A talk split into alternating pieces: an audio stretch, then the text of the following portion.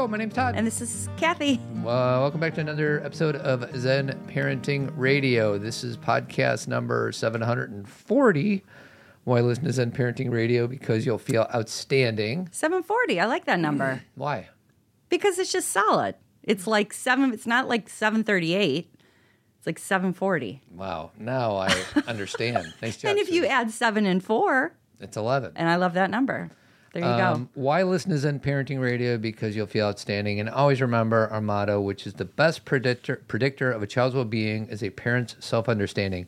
On today's show, we have our friend Michelle Icard, and she is an author of uh, multiple books. Mm-hmm. The last one that came out is called Eight Setbacks That Can Make a Child a Success. Before that, we had 14 talks by age 14. And I think before that, we had middle school makeover. And Michelle is also going to be one of our keynotes in about six weeks at the Zen Parenting Don't Call It a Conference. Sweetie, don't call it a conference. I know our marketing person, Michelle, she doesn't love the word conference. She feels like it's stuffy and outdated, but there's no, we, don't, we can't find another word. No, we can't. Get Your together. listeners can't see my face, but hi, first of all, hello, thanks for Hi. having me. And not call it a conference is so surprising to me. But Yeah. all right, now this gives me something fun to think about because I want to think about. Yeah, you think about it, and we we I still do. If you look at anything, I write conference because, like I said, but she, uh, um, Jess, my friend who does this work for us, she said call it Zen Parenting 2024. So, but then it's hard to, Yeah, like what is that? A retreat. yeah, that's what I mean. Then it's hard to navigate when people are like, well, what is that? So, anyway, Um, well, let's. You didn't let's- do any clapping. Let's give her a special Okay. welcome. Without further ado, I present to our listening audience Michelle Icard. yes. Michelle, so glad to have you. Um, and sweetie, how did we g- get into Michelle's world? How did we come across Michelle? Oh, geez, what was the first time I saw Michelle's stuff? I mean, I knew, I knew, I knew middle school makeovers. I saw it everywhere, but I don't think I had seen her face. And then when fourteen, um, you know, questions came out, everybody had it. Everybody's talking about it. It was everywhere. It's a bestseller. Um, and then I think I started following Michelle, and she's now. And this is going to sound so like it's about us, but I just thought you were a lot like Todd and I. I was like, she's funny. Which means you're awesome.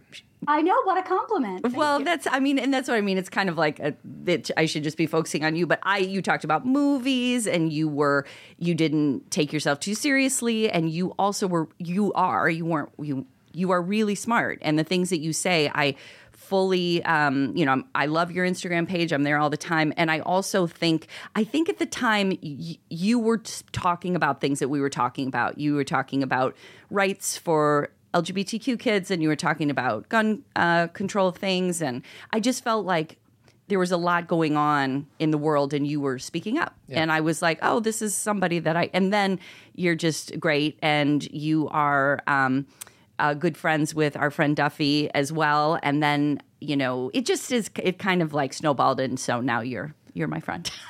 Now we're friends. it's nice to hear. I do feel like we are of like mind Yes. and like spirit and like humor, and I think that that's that makes it really fun. It does, and Michelle has uh, Academy Award parties, Todd. Oh, really? Does, do you, so do you do the, the love- grid where you got to tally the votes and all that like we do or no? Well, the way that I do it, so I've done it two ways. Um, but I watch all the all the best picture nominees and as many of the others as I can. Yeah. I put on my Instagram my review of each of the best picture nominees. And then I've I either do a very private viewing of the Oscars where I have, you know, scored my card and I keep keep up with it that way. Or I do a party with friends. And I think I am more inclined to just watch by myself because I miss too much when everybody's talking and I don't want to be the jerk at the party shushing people. Um, so it's best for me to just be be alone. I did have COVID last year, so I had to be by myself for it. Um, but yeah, that's kind of how I handle it. And you know what we have, Michelle? Because I'm the exact same way. I've been having these parties since like college, and um, and I, you know, there people would come to my room, and then I'd be like, you know, I'm trying to like hear. So it's always been a struggle. But now we have. We used to have Twitter. Now I'd say Threads, um, and we also have text. So when something happens, you can just look at people's reactions, and you can also, t- you know, like text people and be like, "Did you see that?" So we can still stay connected. It's like an interactive thing. yeah, it's now inter- it's because- interactive even if you're alone. Yeah. Okay, you're the first person to make me want to get on Threads, just just so I can talk to you on the award night. you, you know what? I would say do it. I I think eh, you know I've I've been there for a while, and it's not it's not quite there yet. Where Yeah. you know we we used to be with Twitter, but all of my people, all the when I say my people, they're not mine. Journalists, you know, experts, people have come over. So it's like it's I'm finding things there now, and um, but it's you know it's in its beginning stages. So, but come. Well, it would be nice to get in on the ground floor. Yeah. I was so late to Twitter that I was always confused and behind and Yeah. felt left out. Um, I'm looking at the best, uh, the winners of the best picture in the last few years, and I was flying home from Italy because we visited our daughter over Thanksgiving, who is studying in Italy, and I saw Parasite. Did you see Parasite, Michelle? Well, let me tell you what happened to me when I saw Parasite. Parasite was so scary in the theater. I had not seen a movie like that before that got under my, like, unnerved me kind of scary. And uh, I was with my daughter and we pulled into our driveway and she gasped at something and I peed my pants. Oh, love it. Like, you were like that was going to come one way or the other. Yeah. Whatever was going to set me off. It's something like I was such a live wire after seeing that movie.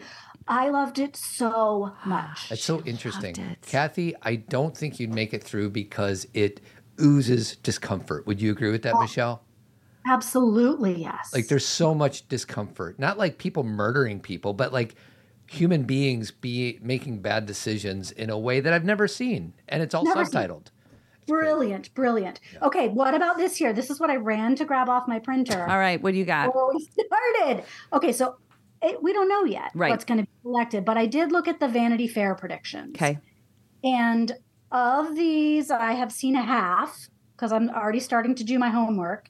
Uh, the one I like the best right now is May December, and it's free on Netflix. Yes, so- I, that's my next big. Like, I was with some girlfriends last weekend, and I'm like, I'm so excited to watch it. And I'm sad to say it has all the elements that I love. Besides the, when I say sad to say, it's because even what the topic is, I used to be obsessed with uh, Mary Mary Letourneau. Yeah, so I like just even that part of it. Mary Kay Letourneau is that her name? So is That's right. is it really good?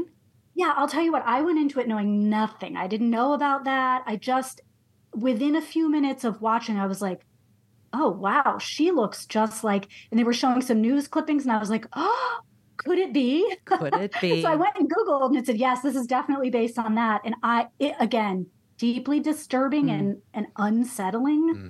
for many of the same reasons that we just discussed, like wrong decisions. We hmm. know this already, it was so well done. I'm still thinking about it. Oh. Don't you think, Michelle, like this, and this is kind of like diving into our work a little bit, is because we we work in the world of human behavior and you know supporting people and and supporting people and making decisions that hopefully have good outcomes. We can never guarantee that it's really enjoyable to watch a movie and watch people make these decisions and like really deep dive into why they do what they do. I think it helps my work. Do you think it helps your work?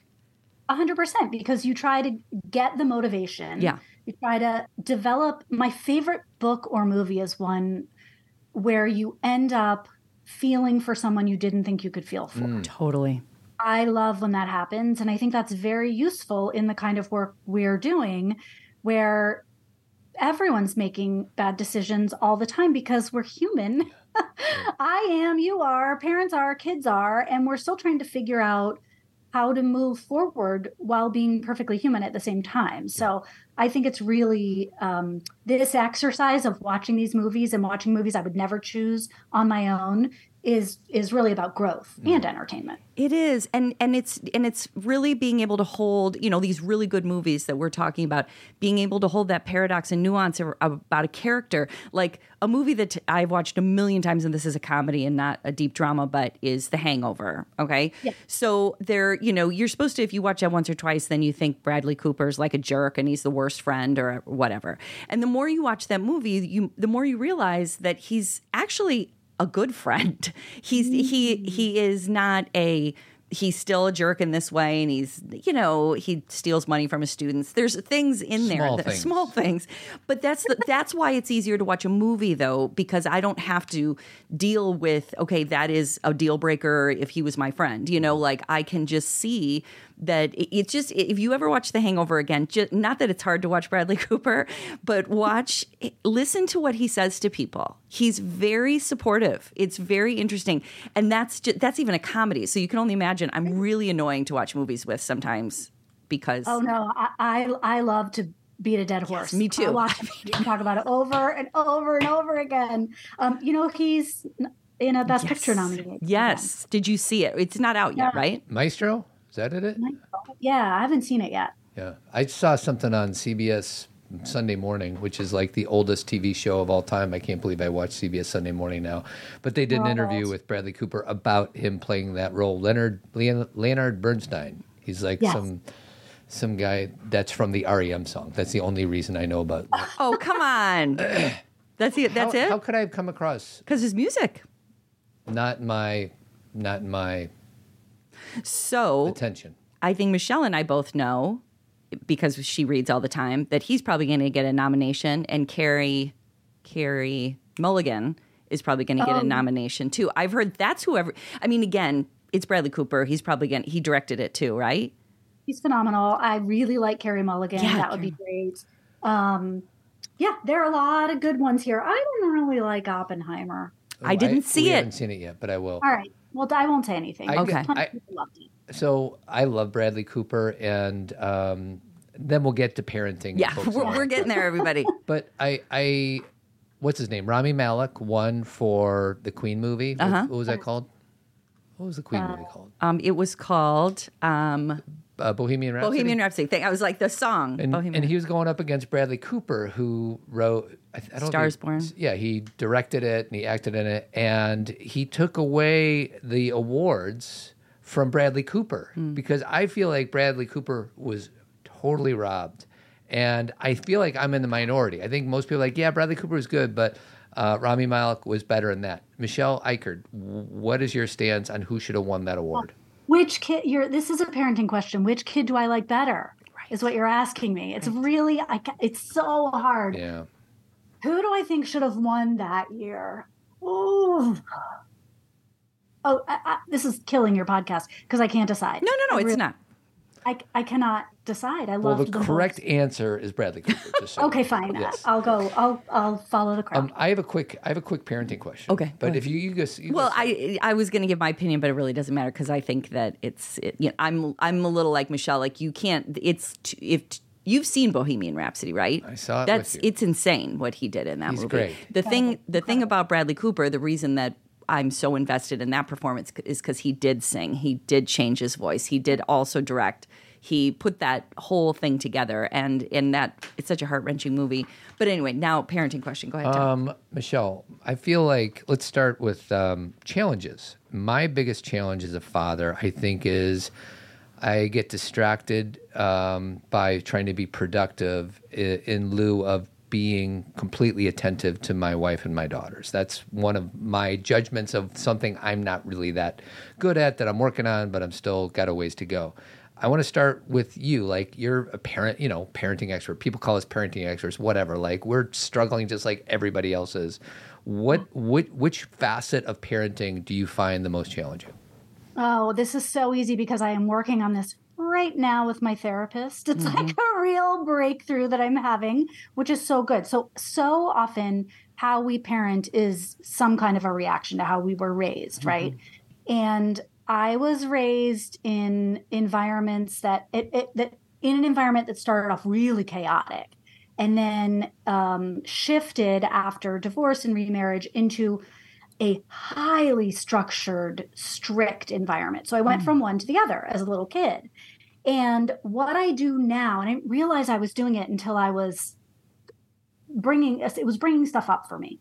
And so um, what I do is I really try to manage everyone's emotions. I I am such a sponge for how my children are feeling and how my husband is feeling.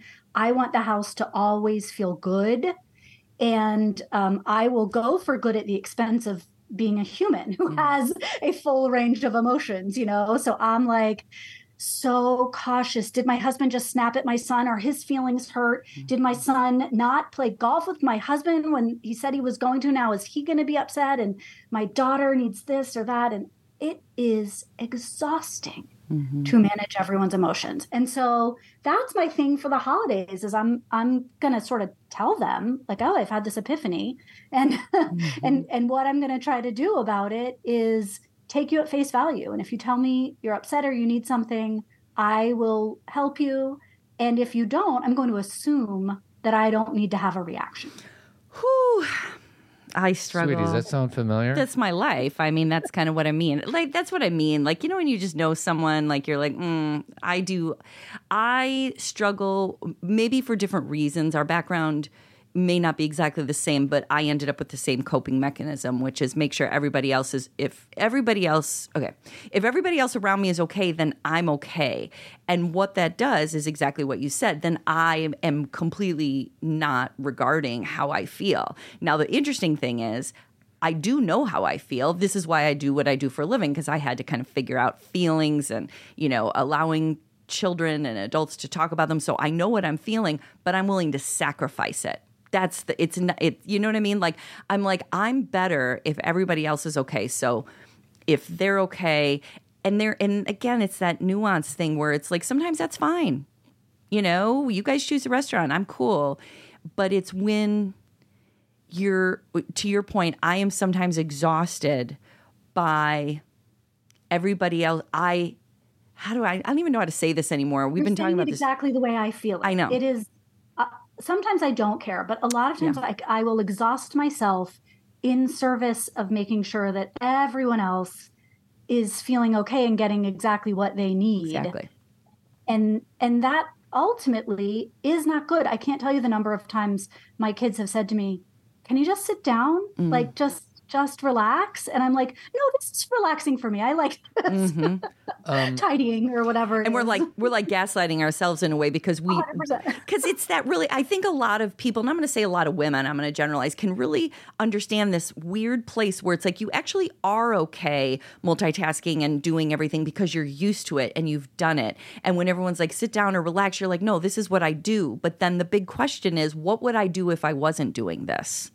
That's yeah, kind I think can I really relax when the yeah. dishes are sitting over there? Can I really?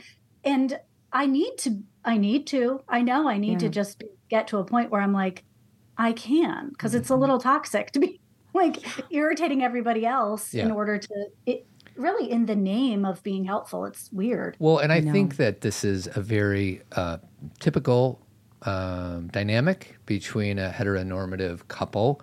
I feel that I, and I don't feel, I am sometimes way tuned out. Like mm. I am in my head, I'm in my body, and whatever's happening out there is whatever. And Cathy, I think, is way too tuned in to everybody else. And I feel like I need to move over here, and I feel like she needs to move over there.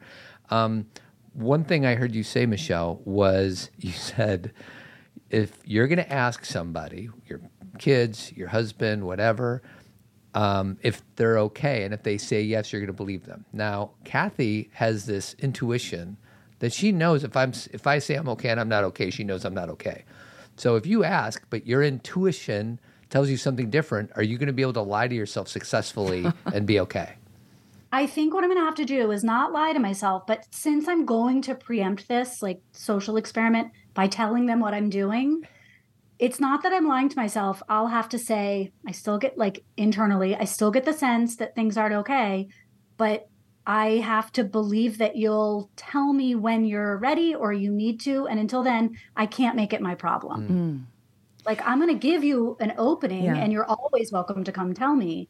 But I, I don't need to fabricate. That's what I do. I worry that there's a potential for bad feelings yes. and i want to smooth that over before they happen yeah. so i'm going to try really hard not to worry about the potential and if i'm married to somebody who's always going to ask me it's going to take away my responsibility to ask for help if i know cathy's always going to come to me when i'm when it hits the fan then i don't have any option to do it myself. Now, there are, you know, there's this middle ground somewhere though, because if you completely tune out, that's probably not healthy, but there's a middle ground that needs to be had. And I think that in most moms, there's, I'll call it rescue or hero or martyrdom, where they're taking way too much responsibility for them, for, for other people's emotions. And I, as a dad, I think I'm taking way too little responsibility for other people's emotions.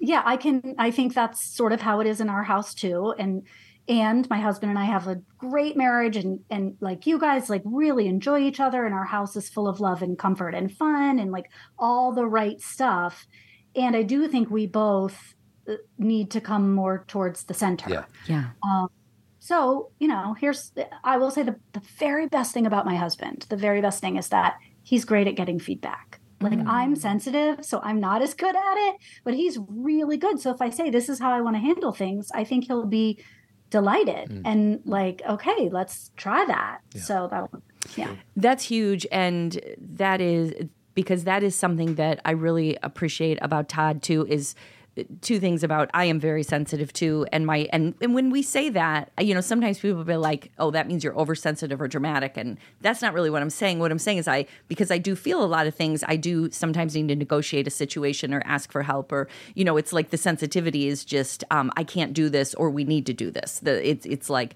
and he's really good about he's not i mean maybe sometimes you can get defensive but for the most part he's like okay well explain to me and then i will. And he's like okay down. He's like you know he's in. So that's a real that's a gift. I always think about that being friendship. Like todd trusts me.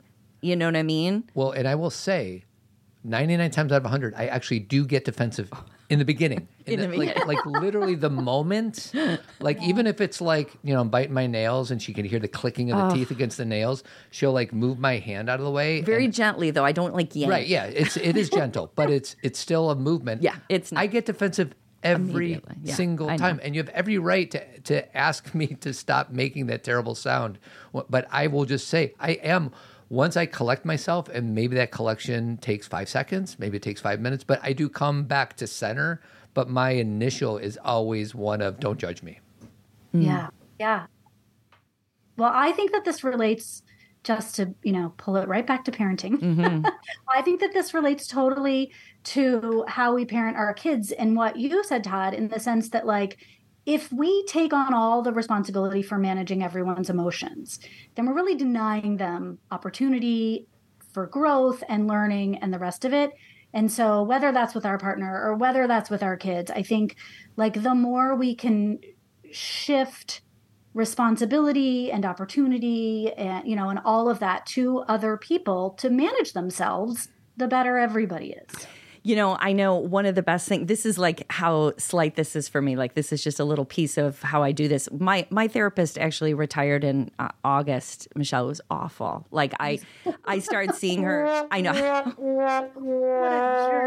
um, I know. I know. It was like I started seeing her in 2016. And I didn't see her all the time. It was just somebody that maybe once a month, and it was just. It's almost like having a clinical advisor. I mean, it's more than that. We went deeper, but it was like just someone to like throw. You know, therapy is just great. And one of the things that I she and you know because we would talk about this issue all the time, and and uh, the thing I did, I can actually speak about it more and what I ended up doing is one day my daughter came home and said, I want to do something. She wanted to, you know, go to Jewel or something and get stuff to bake. And I said, I'm actually about to take a walk. Let me know if there's a time constraint or something like that, or is this an emergency? And she's like, no. And I said, okay, I trust you with that. I'm going to go on a walk and then I'm going to come back. Why that's a big deal is normally I would just not go on the walk. oh 100% i would ditch a walk Right, exactly. I'd be like, that's, I don't need the walk. Oh, sure, I'll take you. Yeah, time together.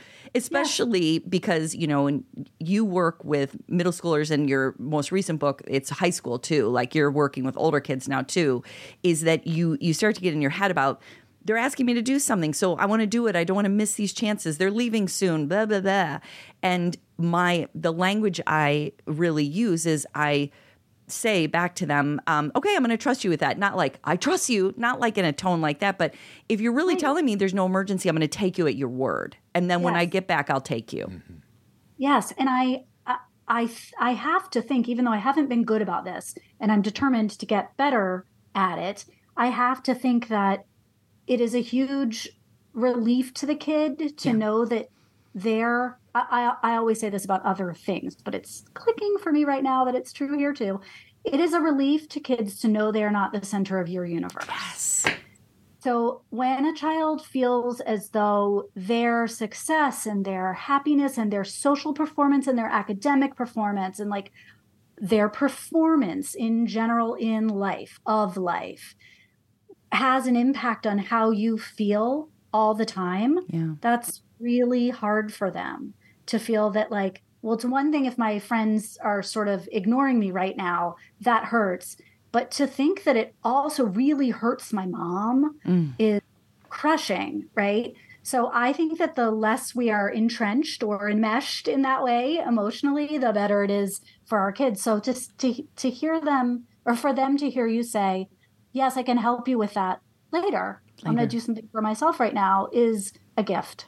It is. And I and I feel like just even I used to be like, well, if I have to work or something, then it feels innate. I wouldn't cancel a business meeting. It feels like something that I, you know, they they'd have to understand. But it's always that struggle of when it's something for me. Like I'm going to go take a shower or I'm going to go on a walk and that's, you know, and that's the work. And that in itself, Michelle, you're right, is I feel like when we're when the kids are really little, we're teaching them things about, hey, I go out with my friends too, or your dad and I go out on dates, or we have nights to ourselves or whatever. But then as they get older, it has to be it's not just like look at us. It's like we really have to. You should be living it all along. I, I wouldn't want it to be a show, but as they get older, you really need to live it because Yeah. they that's how they get permission to do it themselves. And it's so true. We hear over and over again, like it's kind of that carpe diem thing. Do you remember when that's sort of what put Glennon, what's her name? Glennon, Doyle? Glennon Doyle. Yep. kind of what put her on the map was she wrote that thing about how someone turned to her in Target and said, you know, carpe diem, you should love every single moment with your kid. And she was like, but I don't. It's awful. And that was a great um, sort of introduction there to her. Um, but I think about that a lot when people say that about kids who are in high school and about to leave the nest, as you said, like you have to get them when they're available. It could be midnight if they want to come in and talk to you and wake you up. You have to listen. I can't pull that off. Like if I'm tired and I need to sleep, sorry kid, we got to talk another time. And I I want parents to hear that. You are not always in service to building this connection. It'll happen more naturally than that. Yeah, you're, we're in, 30 years ago, the greatest threats to teen health were drunk driving, pregnancy, and illicit drugs. Today, they are anxiety, depression, suicide, self harm, cyberbullying, screen time, and serious mental health disorders. Their experience is vastly different than our own. So let's get together and talk about it. ZPR 2024 is a two day in person live event, January 26th and 27th in Chicago. Go to zenparentingradio.com and get your tickets. Join the Circle, which is the Team Zen membership platform. It's an app with Zen Parenting Radio's complete parenting content, plus live talks on Zoom, all in one place. We have small group discussions about money, raising healthy sons, differently wired families, and Cathy even has her own exclusive women's group. It's only $25 a month. You can cancel at any time. Our motto is zero pressure, 100% support. Okay, everybody, there's three things you can do for us. If you haven't already, follow this podcast. That's good for you because you don't have to go looking for the show, and it's good for us because it helps people find us. You can subscribe to my Zen Parenting Moment newsletter, which comes out every Friday. It's just some information for you to make you feel better about your day and about your parenting overall. And then, three, if you like this podcast, you will love Zen Parenting the book. I put together everything that we talk about on this show, all the essential points, all the things that people ask us about in one place. You can find Zen Parenting the book anywhere books are sold. As parents, it can be really hard to find a podcast for our kids that's fun and engaging for the whole family. Give your kids a break from the screen with the Purple Rocket Podcast's award winning audio adventures. Explore the universe aboard the space train. Learn about new cultures with twins Sawyer and Susie as they travel the world using their grandpa's magical globe. Or join Bo at Camp Dino, where he has to raise a dinosaur from an egg. Check out the whole audio adventure library by visiting purplerocketpodcast.com. Again, that's purplerocketpodcast.com. Now, on with the show. We're in service when they show up and they're infants, and we literally have to stop Yeah. in the middle of the night. And I feel like sometimes parents uh, still think they have to play by that playbook, and it's because these transitions are so subtle we don't notice. Like we got to let these people stand on their own two feet. And you know something that we were able to share. We have a virtual community called Team Zen, and there a lot of them are their kids are graduating this year, so they're having this feeling of oh my gosh, you know, not just empty nest, but this kid they're going to go off, and I have to impose, I have to give them all this learning before they leave. And I know you know because you have two kids out of the house. We have two kids out of the house. We have one who's still here. That that relationship doesn't end like we're with our kids all the time. They're home all the time. All the time. so like that's something that we we can now say with experience is that it's not I feel like we feel like we need to build this connection and live this life as if our kid is going to go off and never come home. And the, and the, you just it alters obviously because they're in a more adult world and it's more about their time and their schedule, but you keep building in that relationship. So, you know, do you find that too?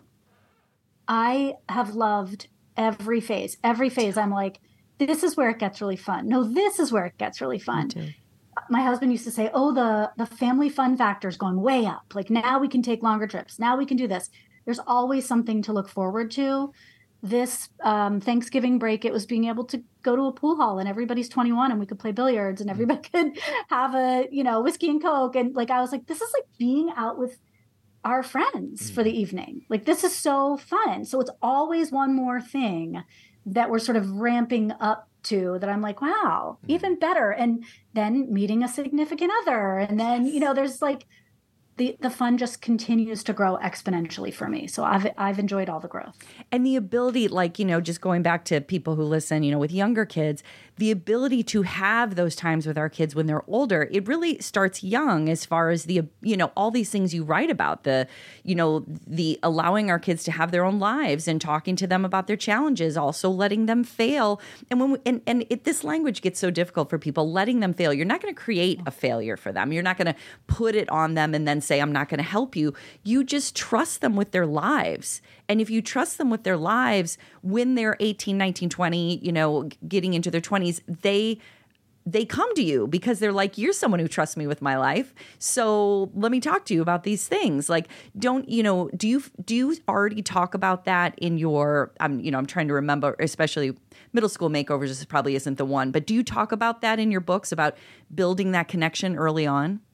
Yeah, I think a big piece of building that connection is worrying less about teaching them a lesson, mm-hmm. worrying less about being right and making sure that they know what's right. P- uh, parents feel like I have to hammer this home because they're going to go to college. And if they don't know how to be a kind, thoughtful, independent, mature, perfect person by the time they leave, then I've run out of time, right? right? And so we will sacrifice our relationships in order to teach a lesson. And then when your kid is coming home for Thanksgiving break and then three weeks later coming home for the holiday break and then maybe they're spring like you see them a lot as mm-hmm. we said um, you you don't have a lot of foundation there anymore because what they're remembering was you um, b- being insistent on yeah. things instead of being flexible well, it's so funny. Uh, two things. One is um, Rob Bell was a speaker at one of our earlier conferences, and I love Rob Bell. And uh, one of the things I remember that he shared is the idea like we feel like we always have to be bestowing these lessons on our kid. We need to be teaching our kids. And one thing he said was, it's too late. You already are you're teaching them everything how to be a jerk, how to be loving, how to be mature, how to be immature, how to be conscious, how to be unconscious. Like you're teaching them every single day based on how you live, which sounds cliche, but it's uh, the total truth. And when uh, w- one thing you just said, so we do these end talks twice a month with our t- with our team, and there's a friend of mine who was telling me about uh, he's worried about his daughter in college, and she's a junior, and she's halfway through, and like he's so worried, and um, he he was able to kind of see through it, but like he i think he realized that he was buying into that there's a certain way that this is supposed to go and i'm like dude if if you were halfway through senior year of high school i would agree with you but wait she's a junior in college or junior I'm sorry, in high she's school a junior in high okay. school she's a she's junior, a junior in, high in high school so they're talking about the college experience Got that's it. upcoming so sorry about that and i said if you were worried halfway through your daughter's senior year, I would agree with it. But the fact, like, I feel like he's already drinking some of the Kool Aid that we have to be doing certain things. And and the moral of the story is you just got to make sure that you have your kids back and they see you as an ally versus an adversary moving anywhere. And I just wonder if you Oh, could share anything that. about that. I love that so much. I I have been telling this story came up sort of organically when I'm as I'm on this book tour. Um, and it it I think is sort of the perfect encapsulation of that. I can't tell you how horrified parents are when they hear this story that is seemingly to me not such a big deal. But uh, I talk about how my son, who's now 21 um, and a senior in college, had braces for six years growing up. It was a long period of wearing braces, and and you know you pay your flat fee. It was a lot of money, and but then like all the trips to the 15 minute check-ins and the broken wire and like it was a huge investment of money and time and energy and everything else. And so after the six years, he gets his braces off and he was so happy to be done with it, understandably so, that he didn't want anything else in his mouth and he refused to wear his retainer. Oh. And right. I mean, moms in the audience were like, like gasping and holding their mouths and like, oh no, what could be done? And I told them, of course, I wanted him to wear his retainer. It was so upsetting to me that he wouldn't wear the dumb retainer. And I tried to explain it to him, and I I could have gone several ways. I could have threatened him. I could have been like, "Listen, for all we've done to get these teeth straight, you're not going out with friends on the weekend. You, you give me your phone right now until you promise me you're wearing that retainer every second. And he would have hated me, right? We would have locked horns, and he would have hated me. Um, I could have tried bribing him. There are a million things I could have done. Ultimately, I just said to him, "Hey, all right, I've done what I can do. It's in your hands now. Um, understand that if you if your teeth shift, if anything changes, that's that's goes into your court. Like you'll have to figure that out later." Um, and we had a very happy relationship as his teeth shifted, you know, and um, and they're not bad, but like he'll make a decision later. He's bothered by them. He's bothered by them. So now he has a feeling of regret, Mhm. which is the greatest teacher ever, Mm. right? Better than if I had for if I'd gone in and like shoved that retainer and held it in place or taken away his phone. Regret's the best teacher because now he is so much more disciplined about himself. Um, so it turned out great. He may end up, you know, caring about it enough to do something about it or not. He doesn't need to. He looks amazing. But Okay, that is such a great story. And my question is how hard was it for you to stand down?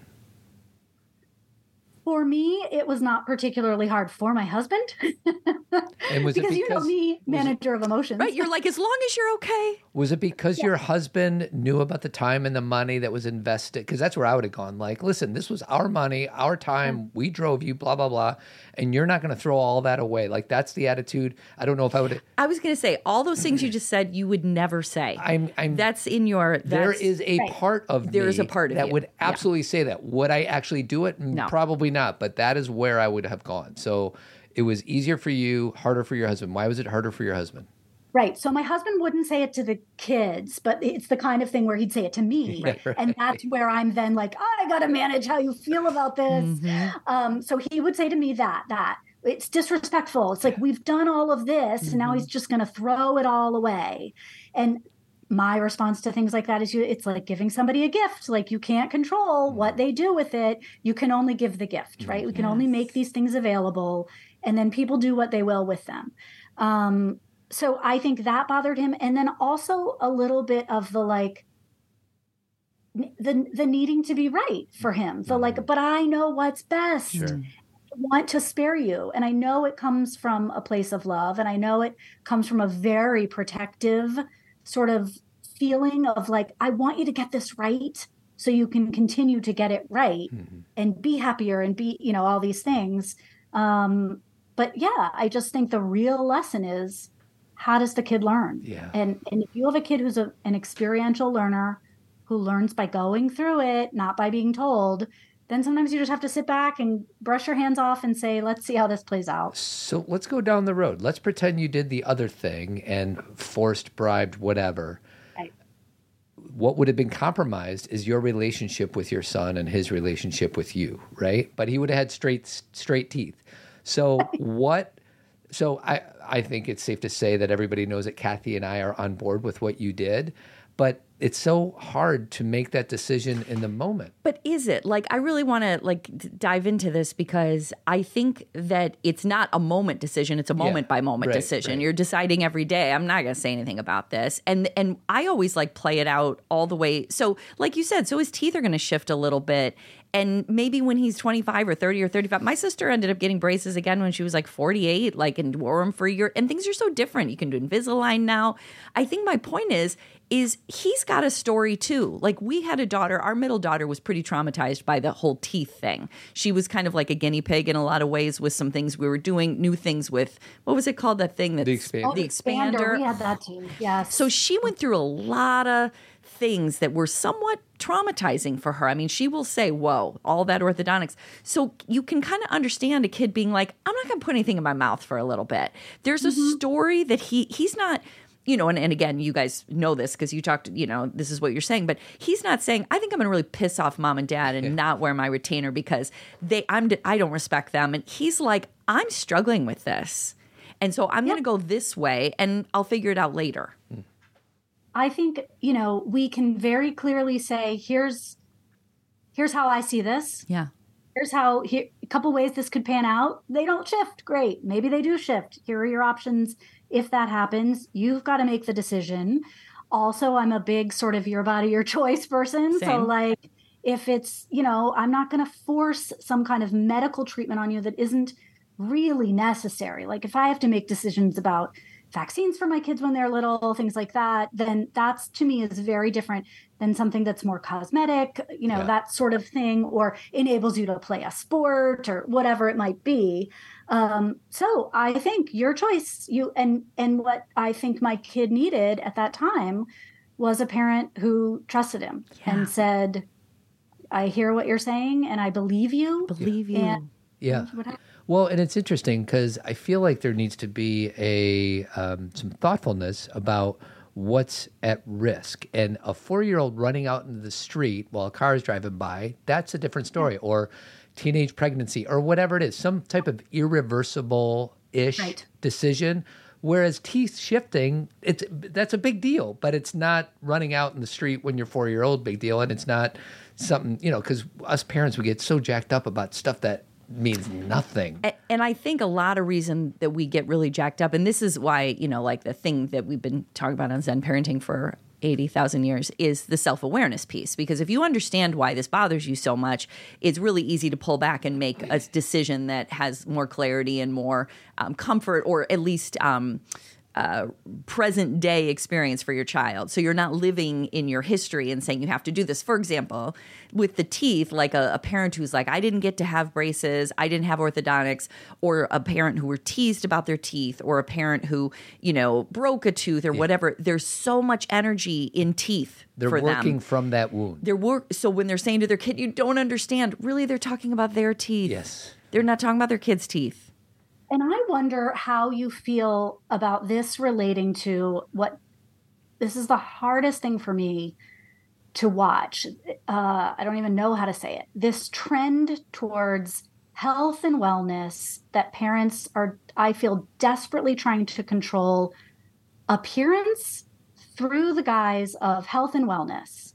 And I am just aghast and I don't know. And, and that sounds like a dramatic reaction, but I'm so worried about kids Me too. whose parents are so heavily invested in, well, you need to fuel your body right and you need to have the right nutrition and all this stuff. And I'm like, it just feels like it would be terrible to to have to hear that as a child. and What it's those thoughts? those words michelle the words healthy. We have had a lot of experiences in our family with eating disorders. Like you know it's something we've t- that's why we're having people um, at our uh, conference. who are talking about eating disorders. We have um, a therapist and a dietitian who work together because and they're amazing. Like they you'll love them. You're going to be like mm, i need to you know because they're so they're so thoughtful about these things and about language and about because the word healthy has been hijacked 100%. and the word like you know what does it mean? And our generation you know us as gen xers we grew up with the most ridiculous kind of eating patterns. The food that that was available to us my parents were on a diet all the time. Like I remember in the basement, you know, Nutrisystem boxes. I remember Weight Watchers. I remember, chips. and I was doing, Oh, yeah. yeah, I, oh yeah, and you'd like, eh, yeah, you'd have like stomach problems for days, and then, and then there'd be like, you know, Slim Fast. Let's get rid of, and there's, and this is still available. I'm not saying it's gone, but we have been trained to have. There's a difference between, and and and again, I know people debate this, but this is how Todd and I talk about it. There's a difference between an eating disorder, which is clinical, and mm-hmm. disordered eating, which I think the majority of our generation has and beyond because we're teaching the same habits. Like a, it's kind of like uh, the example i gave last night to Todd was there's depression everybody experienced depression and then there's clinical depression mm-hmm. you know so eating disorder disordered eating. But it's like we do these things and then we worry about our kids and we also don't understand and this is why the whole thing with ozempic kind of sucks where i'm, I'm so glad that I'm always happy that there's new alternatives for people. It's not that I'm mad at Ozempic, but we were kind of getting to a place where people are like, oh, different bodies, mm. different looks, different health can come in many different forms. It's not about, you know, BMI is I can't, we don't swear on the show, but it's crap. it doesn't mean anything. And we were mm-hmm. just starting to get to that place, and now everybody's like, Ozempic, you can take a shot. And I and so I am just as concerned as you are because I think the language and fasting for kids. Oh, no, no, no. It just feels like whether it's food stuff, body health, wellness stuff, or wearing your retainer, or, you know, getting into the very best college that your friends are saying they're going to go to, whatever it is, it feels to me like the the need for control has ramped up to almost every aspect of our kids' lives. You know, whereas like it used to be like I mean, I sound like a really nostalgic old person right now, but I just am a little bit longing for the like. I don't know what my kid ate today. They they're they fed themselves, they found stuff, and they're fine. Um, as opposed to that like high level of control. I had a parent ask me on book tour about their son wearing a baseball hat all the time. He felt most comfortable when he was wearing a baseball hat, and she didn't want him to wear the hat and what should she do? And I was like, I, I think you should just let him wear the baseball hat. And she was like, but he can't wear it everywhere. And I was like, couldn't he? Like, you know, I'm like, it seems like he probably could wear it. I mean, maybe not to a funeral, but maybe to a funeral. I don't really know. Like, I don't know. And uh, so she was like, but I want him to wear it at school. And I was like, is it against the rules? And she said, no, but I told his teachers not to let him wear it. And I was like, Oh, the crying out level of of needing to control the minutia of what's happening, I don't. I I feel sad because I know it's a desperate a- attempt to um, to not lose it, Yeah. right? Right. But uh, it's not it's not good for us to No. have that level of control. And who's the actress? Someone just Jennifer. Jennifer, I love her. Lawrence? She's adorable. No, you're gonna know in a second. She does all the work with kids. She said she she was married to Ben Affleck. Help me. Oh, Jennifer Garner. Yeah. Garner just said she some she likes to treat her kids with benign neglect. Yes. Like yes. and I love that great. saying. I think great. it's that's what we need more of. I know we just I'm sorry, Ted, I know you, but just like that that thing, you know, like you said, some of us, especially Gen Xers, are like, oh, we were like feral children and we were on our own and we were and there's such a beauty in that and we have overcompensated like i understand i was also very lonely and was a latchkey kid and and did you know like the, we needed to kind of ramp it up a bit but we we overcompensated you know like we just went way too far where now we think that anything we're not noticing is literal neglect. We're like, I didn't know that. How did I not know that? And we talk about this a lot with parents who are dealing with school and you know knowing their kids' grades in power school and having access to it. There's a culture of you didn't know that. You know, there's a oh, culture of even the school saying, sending, because I'm getting emails from my kid's school this week. Obviously, she's a sophomore in high school. You know, we want parents to know this, check this, do this. And it's like, you you can't check out because the culture around you is expecting you to be on, you know, like hy- hyper vigilant as well. I think Cathy has much more patience. And let's just pick on baseball hat lady for a second. I would, there'd be a part of me that would be like, lady, do your own work. This has to do with your relationship with your re- control. This has to do with how your child walks through this earth is dependent on how you feel about yourself and how other people perceive you. I just don't know how to say that without being a jerk. So I usually just shut up. But that's where I always go to is like, do your own work, investigate your own reactivity. Why is this so important? And maybe she just needed to hear from you that it was okay was if okay, he wears yeah. his hat. But there's a part of me that's like, just do your work, lady. And Yeah. and I got to say that to myself because it's so easy to get reactionary or defensive or try to put control on. You know what happens is we want to control our kids because we feel out of control ourselves. So So, Michelle, this book, you know, Eight Setbacks, you are on this book tour, obviously, like the lady with the hat. You know, a lot of people are asking you questions. And this book is about failure and about allowing our kids to fail well, you know, which um, you put something on Instagram today that I loved. Um, it was about like fail more, or what did, what was Yeah. it? It was like a. I happened to be in a cute little gift shop the other day, and it was a little Samuel Beckett quote Yeah. printed up on a card. They had a. You could fish through the bowl and pick out the quotes you liked. It was very cute, like typewriter font, and um, it just was a little quote of his that ended with like "fail, fail more, fail better," you know, Yeah. all this thing. And really, the idea behind the book itself is that not only is it good for kids to fail, um, I think it's the necessary step in helping a child become an adult. Yeah. Uh, there's a ton of research in here um, that that spans decades and centuries around what the sort of universal truths are about how people grow up. What lessons do we need to learn? How do we become more adult in our way of thinking? And a key piece of that is you have to be challenged enough to um, go off on your own, do something independently without your parents there, without someone trying to control you. You make a mistake, you learn from that mistake, and you have an epiphany and you grow. And maybe that happens a million little times, or maybe it happens one big time, probably happens a million little times for most people. But we can all probably remember a moment from being a latchkey kid or from going to summer camp or being at school when our parents weren't around where we did something and we realized that was wrong and then had a real aha moment and a parent didn't have to rub it in our face make us write an essay about what we learned right? You knew. Like i shouldn't have said that to that person. I could see i hurt their feelings or i shouldn't have stolen that candy bar or i shouldn't have whatever. That is how we grow. Yeah. and we can't just read books on how to be a good person or watch movies about it you have to experience it Well, and one thing that feel I adopted is the world is hard enough. Like the world is going to give our kids and ourselves all the lessons. Our job is to stay in connection. So kind of like you with the braces, like that is so beautiful. So we got six minutes left, and I want to make sure that we cover anything else that you want to cover, sweetie. I don't know. if Wait, you have a before before you go there, we do not just have six minutes. Is that it? Yes. I Fi- feel like you just. I I know this is the most cliche thing to say, but I feel like we started two seconds ago. I have like eighty thousand things on here, but oh shoot okay what that's it's okay. We're gonna we're still gonna do the hard stop. But I a few things that I wanted to say about that. One is what we talk about. You know, you said it, a lot of cuts. You know, a lot of ex- experiences. A, th- a lot of times we think death by a thousand cuts, but it's really growth by a thousand cuts. You know, it's like Yes. all these things that that have to happen. And I heard this is what I wanted to share with you. I heard Esther Perel on a podcast yesterday. She was on Chelsea Handler's podcast, and she said her favorite question that she's been asking people lately is, "Were you allowed to go out and play by yourself?"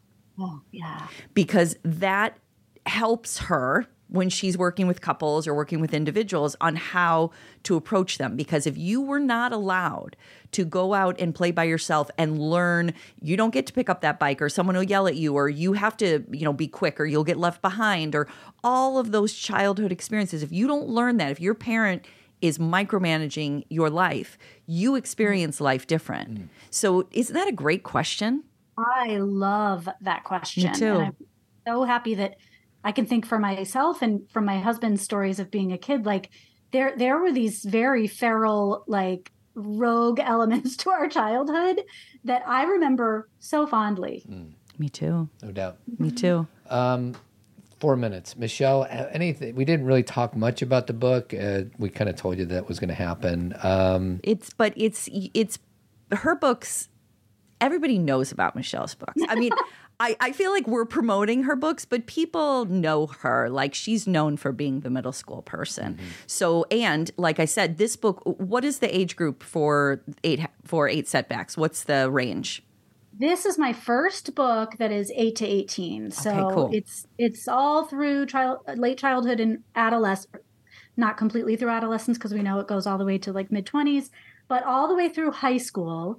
And um, I think what I what I want people to know about the book is that it's every kid experiences failure at some point and it does it might not be dramatic it might you might not know that they're going through it Yeah. but it's really key to know how you respond to your child when they are facing some kind of a setback or a challenge that's what helps them grow and learn from it as we talked about before that's what pushes them towards adulthood your reaction Mm. and if you have a reaction um, that is not positive, you can kind of get them stuck there in that phase.